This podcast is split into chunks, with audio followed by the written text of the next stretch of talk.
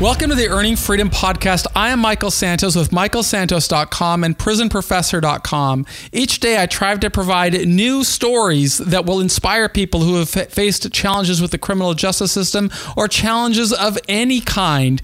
And today I am not going to be sharing story or strategies about what empowered me through 26 years in prison. Instead, I have the privilege of speaking with a real community leader. We have John Odermatt on the show today, and he is not only a partner in in bringing the Lions of Liberty podcast to market, which uh, he'll talk to, with us about. But he also leads his own podcast or his own program, which has got the the catchy name of Felony Fridays. John, tell us a little bit about Lions of Liberty first and how you got involved, why you're uh, working to spread this concept of libertarianism. Yeah, Michael, first of all, thank you very much for uh, having me on the show and giving me this opportunity to talk about uh, this, this very important topic. Um, Lions of Liberty um, sort of started organically. Um, for some of your listeners who might remember uh, your previous interview with, with Marc Clair, Marc is the uh, host of the Lions of Liberty podcast. And Marc, myself, and some other friends founded Lions of Liberty um, maybe five years ago. I'm not very good with dates, so it was uh, a little, a little while ago and uh, from there we've we've expanded out. Um, about two years ago, I started a feature called Felony Friday, where every every Friday I'll, I'll take a look at a uh, you know different felony. Um, having to do with uh, I don't know police abuse, um, drug war, different things, um, and analyze that felony and take a look at um, some some of the impacts. Um, a spinoff from that, like you said, uh, Marc and I have a show we do once a month called the Felony Report, where we dig a little bit more into these uh, these these felonies, and um, we're we're looking to grow from there. Um, so. Well, tell us a little bit. Most of our most of our listeners, as you know, are people who are incarcerated or formerly incarcerated individuals. So the concept of felony report and felony Friday is going to be really uh, important to them tell us why it has become important to you. You're a law-abiding citizen, never been in the criminal justice system. Tell me what what prompted your concern on felonies. Yeah, that's a uh, that's, that's, a good question, and yeah, I'm I'm lucky to to not have to, to not have been in the criminal justice system. Um, you know, I, have made mistakes too, and I've probably just probably just been lucky, unlike a lot of other people. But really, I think there's there's two events that stick out to me that have that have piqued my interest in um, in, the plight of felons. Um, the first one goes back to um, 2007, around that time frame, when I was living in Southern California. Um, I don't know if you're familiar with the area called the Inland, Inland Empire. Um, I was working in Colton, California, which is a pretty industrial area um, in steel uh, fabrication.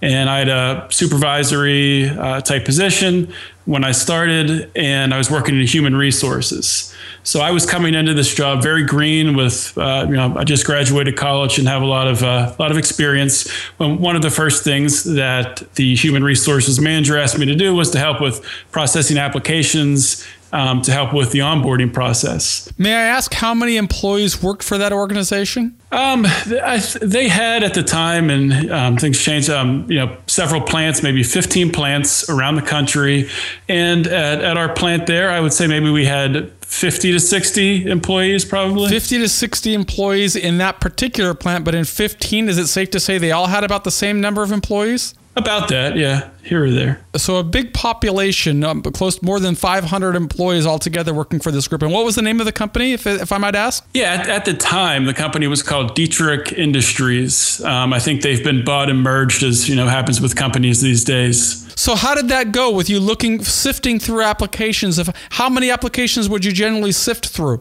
Yeah, so yeah, exactly. I was sifting through applications. I, I would sit down and have a stack of applications, and um, not knowing the really the background of the people in the area and the type of applicants they were used to getting, um, I was looking at these applications, and I'm, I'm sure you know you've seen applications that have that have that box check for a, uh, a felony charge or felony conviction and give the reason why.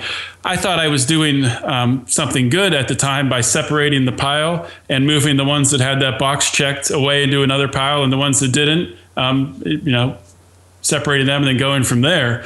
Um, well, let me ask you a question on that. Were you separating the file of the people who had checked that they had a felony so that they wouldn't be considered for further consideration, or were you separating them for uh, further consideration? What was the purpose of separating um, them? I, I was separating them to at, the, at that time to remove them from consideration. But I quickly learned. Awesome. Love that. Love that truth and veracity because that's something that I want our listeners to understand. This is a fact of life that if you have a felony conviction, there are actual policies in place, whether they are written policies or unwritten policies, that will cause employers to look at you differently. And it's your job and responsibility to prepare to overcome these types of, of practices.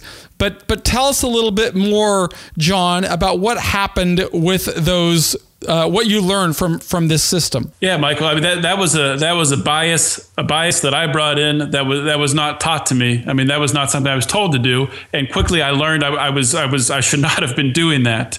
Um, so it, when I brought those forward to the to the manager to to show him the applicants I brought forward, he started looking th- through and he noticed there were there were none with the the box checked for a felony conviction or felony charge. Could I ask you another question there? And I, and I want you to continue, but this is so important to our audience.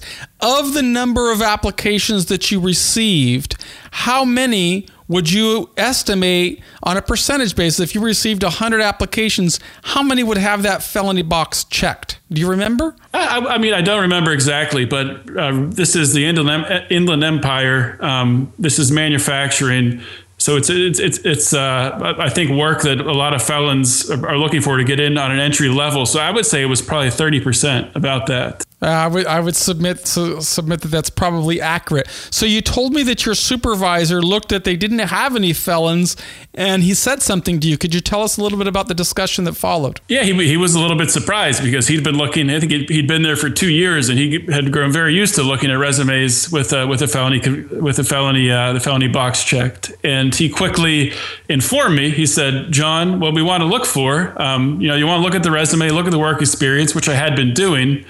Um, look at all that stuff and just just ignore the box for now. And then when we bring these people in that qualify for everything else, talk to them, ask them about that time in their life, what happened. He said the people that you have to watch out for are the ones that don't check a box. And we when we bring them in, they lie. And then you look on, you do the background check, and it comes up, and then obviously you're going to be eliminated from from consideration. So, it, it, I mean, at that time, uh, that company I was working for, honesty was was rewarded, which I thought was great, and that was really the first thing that really um, brought brought my attention to this issue. That's really important for our listeners to consider. It's really crucial that an individual who has a felony background or is incarcerated or formerly incarcerated puts together a coherent plan, a coherent strategy to show that he is something more than past bad decisions.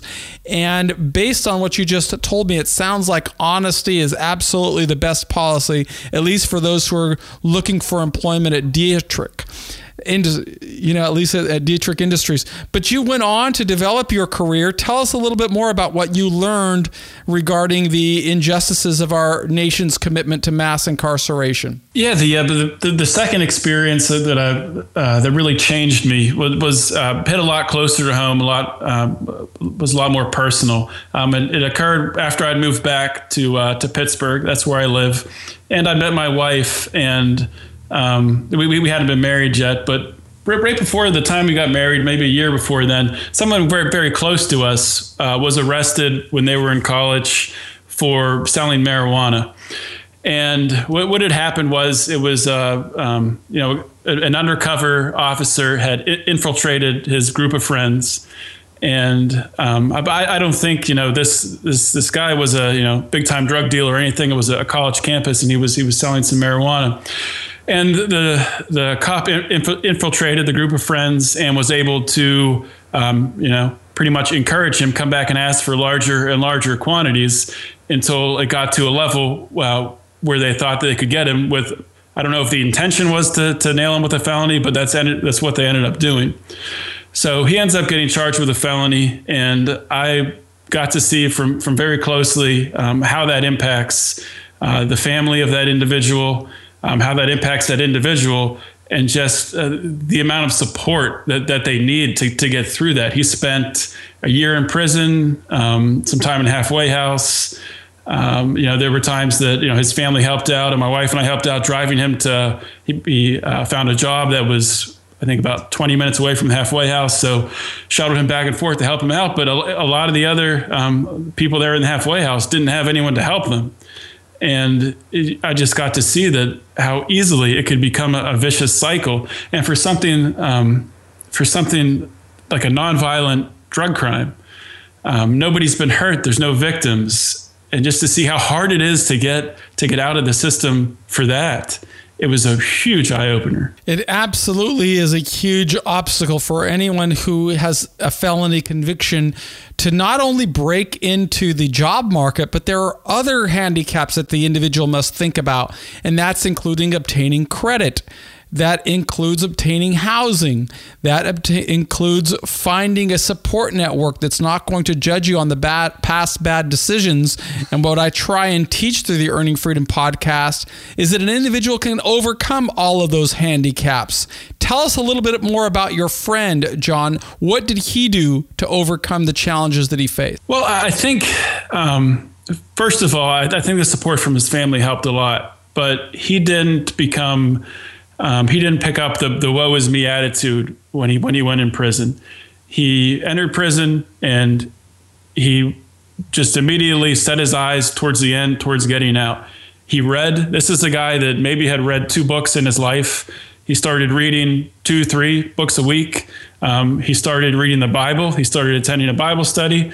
Um, and he, he, he, just really focused on what he could do to better himself. He started working out, if it was just doing push ups, and um, just focused. I think he focused on bettering himself so when he got out, that it would be easier for him. And, and it, I mean, I don't know if it was easy for him. He still struggles today because he does have that felony, uh, felony conviction attached to him. But um, he's he, he's doing well today. Well, you know that's outstanding advice for somebody who's never walked through the prison system. Unfortunately, many people who are incarcerated operate under the mistaken belief that the best strategy for serving time is to forget about the outside world and just focus on getting through the day because they're they they operate under this premise, or many operate under this premise that there isn't anything they can do to control the outside world anyway, and it's just uh, brings more stress. So it's better just to forget about the outside world, focus on serving time, and then deal with the complications that are going to follow when the gates open. But as so many people who share their stories on the Earning Freedom podcast, those who truly succeed do exactly what your friend suggests, what your friend is did, which is focus from the very beginning on what that individual can do to prepare for success. Look for literature that's going to inspire, find a way to develop some type of intrinsic motivation and focus every single day on what you can do to position yourself for the challenges that are going to follow uh, an individual after release. Did you learn any other insights in your career, John, that that might help our audience understand what they can do to position themselves for success after release from prison? Yeah, sure. We we can go back to uh, my California experience. Um, you know that, that, that was a big learning experience for me personally. Um, just um, but I guess uh, growing up, you know, I'm not going to say I grew up with a with a in a in a sheltered in a sheltered childhood, but I wasn't exposed to um, you know a lot of ex convicts and people with criminal records, which is probably why I brought in that bias when I had those applications in front of me. But um, just interacting with um, a lot of the people, a lot of the guys with felony convictions on the floor, I, I, I, quickly noticed, you know, I quickly noticed these people have families. You know, these people are trying as hard as they can to provide for their families, and they're good people. Um, I'll sit there and, and, eat lunch with them. You know, they, they were just just like anyone else, and that was an eye opener for me, and something that uh, something that, that, that really helped me out to know that you know these people need an advocate um, uh, too many are, are, are, writing off felons. It seems like there's more and more companies that are. If you, I'm sure you've heard of the the ban the box movement. Um, to give felons a, a, better chance. I know Apple um, was in the news recently for reversing a, a policy on uh, um, on a ban the box, and Koch Industries was in the news recently for announcing that they were no longer going to ask for um, the box for felony convictions on their applications. So it's um, I, I, think things are moving in the right direction slowly, but but surely. Without a doubt, things are moving in the right direction, but it's still a big challenge. That box is only one part of the problem that that people with felony backgrounds have. Another problem, and I say this from somebody who served 26 years in prison and have worked uh, really hard since I've been out to try and open job opportunities for formerly incarcerated individuals, is the individual can't seem to shake so easily that felon mentality, and so when they're moving moving into a job market, the the ban the box part or, or checking that box doesn't speak nearly as loudly as how the individual carries himself. Because an individual can walk in and we can see that he is a felon just by the way he says hello, by the way he dresses, by the language that he chooses. And it's very important for those in our audience to understand if you really want to succeed, you got to deal with the world as it exists and walk into an employ- place of employment from my perspective and demonstrate the value you can bring to that company.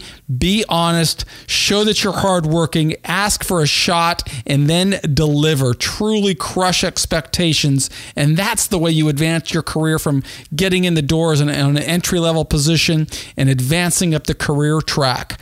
But John, you you um, advanced. You went a lot further than just working in an H, in an in a um, HR division. You've gone on to build your career and and then volunteer your time to work on this Lions of Liberty podcast, which advocates for smaller government and you know more liberty for every individual. And that launched you into Felony Friday and uh, you know so many other interesting projects. Tell us a little bit more about that work. Yeah, um, Felony Friday has, has been around for about two years. We just had our two year anniversary. We've uh, had a, there's a new article up every Friday. You can find it. You can find the full archive at lionsofliberty.com slash Felony Friday. Um, some of uh, some of you know we focus on all kinds of different things. Some of our most popular posts that still get many hits every day. Google searches from felons um, um, looking into these things. One of them, one of the articles is titled "Should Felons Have Second Amendment Rights Restored Upon Release?" Um, and obviously, that this article is, is uh, um, you know, pretty, the title's pretty self-descriptive. Um, it's something that, that I think, at least for um, for for nonviolent offenders, for victimless crimes, it's something that if you're going to release someone and give them back their freedom, I don't know how you can say they're free without giving back giving them back the right to defend themselves. Um, that's something that I'd like to dive into more in, in future installments of Felony Friday and and on the podcast, examining that more because um, I think there is a uh, the, the, uh, it's it's an area where there's a lot of uncertainty. I know on the federal level, um, it's, it's it's pretty clear that um, you're not allowed to have a gun if you're a convicted felon. I know there's difference in some of the states, but just based on the search results and the amount of traffic coming through to this uh, to this one article still, which is written in December 2013, um, there is I think there's a need for um, formal former uh, felons to get this information. So that's an area that I want to focus on. Um, well, let me just let me talk about. Did you say that a that a felon wrote that article and submitted it to Lions of Liberty? No, no, no. Who wrote the article? It's an article that I wrote. I, I was I was just referring to. Um, there's a there's a lot of if you go to the article, there's a ton of comments from uh, from convicted felons commenting about um, you know asking questions about in this state what, what you know what are the what are the gun rights for for a former felon and things like that. Um, the, the article is written by excuse me. The article is written by me. Awesome. So, one of the things that I'd like to share about that, if there's anybody who has a lack of clarity, um, the, the federal government will prosecute people who have a felony are not only in possession of a firearm, but even ammunition. I've known people in prison serving the five year mandatory minimum sentence because they were caught with a bullet. So, it doesn't only have to be a firearm. And I've known other people who were incarcerated uh, formerly incarcerated people. Uh, one individual, I wrote a story about him in my book, Profiles from Prison. His name was Gary, and Gary went to prison when he was 18 years old for shoplifting. Actually, he didn't go to prison, he just pleaded guilty to a felony. And uh, when he was 18, when he was 24 years old, he was working as a mechanic. While he after he fixed the car for a mechanic, he took the car out for a test drive. It wasn't his car, but he got pulled over during the while test driving that car and uh, the police officer ran his license, found out that he was a felon, opened the trunk, found that the owner of the car had a shotgun, a hunting rifle that was licensed, but the felon was in possession of that firearm, went to prison for five years. Mandatory minimum sentence in federal prison. That uh, is, not because it, wow. That's an unbelievable yeah. story, Michael. Wow not because he committed a crime, not because he even committed a violent crime. He went to prison. He was his first felony was for shoplifting when he was 18, got probation for it. But six or seven years later, when he was 25, working as a mechanic, test driving a car, had a shotgun in the back, mandatory minimum five years in prison. So if you have a felony conviction, and whether regardless of what the laws are in your state, beware of the federal government because. Uh, uh, un- unfortunately, uh, you you you could find yourself standing up for count, as so many are in our nation that has a commitment to mass incarceration. So I'm so grateful to you, John, for bringing this to the attention of our audience. Tell us what more you have learned through your inspiring work with uh, the Lions of Liberty and Felony Fridays. Yeah, sure. I can give you a, couple couple more examples of uh, some of our uh, the recent articles that we've uh, that we've looked at. Um, what, one that uh, was about two weeks ago that I wrote about a case in um, case in Baltimore, Maryland. A uh, a man was arrested with 5.9 grams of uh, marijuana, which is a very small amount. Um, when he was brought before the judge, the judge laughed him, you know, laughed at the amount and charged him with a hundred dollar fine. Uh, unfortunately, this guy didn't have legal representation with him, and he had a he, was he had a suspended sentence because previously, um, years prior, he had been arrested for dealing forty dollars worth of crack cocaine, and he had a twenty year suspended sentence. And the judge who gave that suspended sentence had threatened at the time, if you violate your probation, you're going to spend the whole twenty years in jail. Sure enough, three weeks later, he gets called back before this judge and the judge sends him off to jail for 20 years. So right now he is serving 20 years in jail. The, the, guy, the man's name is Ronald Hammond. This is in Baltimore, Maryland. 20 years in jail for 5.9 grams of, of marijuana. How old is Ronald Hammond? Do you know that? I do not.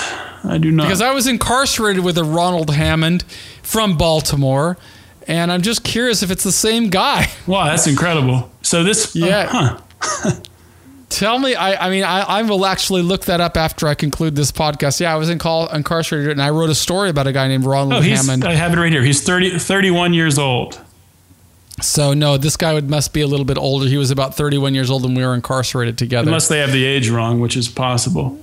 No, I mean there's plenty of Ronald Hammonds, but I can give you another one for Felony Friday that you might consider a story, and it's a very sad story. Um, to, it's a fel- there's a lot of people going to prison today for white collar crimes. One is mortgage fraud. I've got the story of two brothers who were just really uh, uneducated guys who became successful in real estate in the Central Valley of California.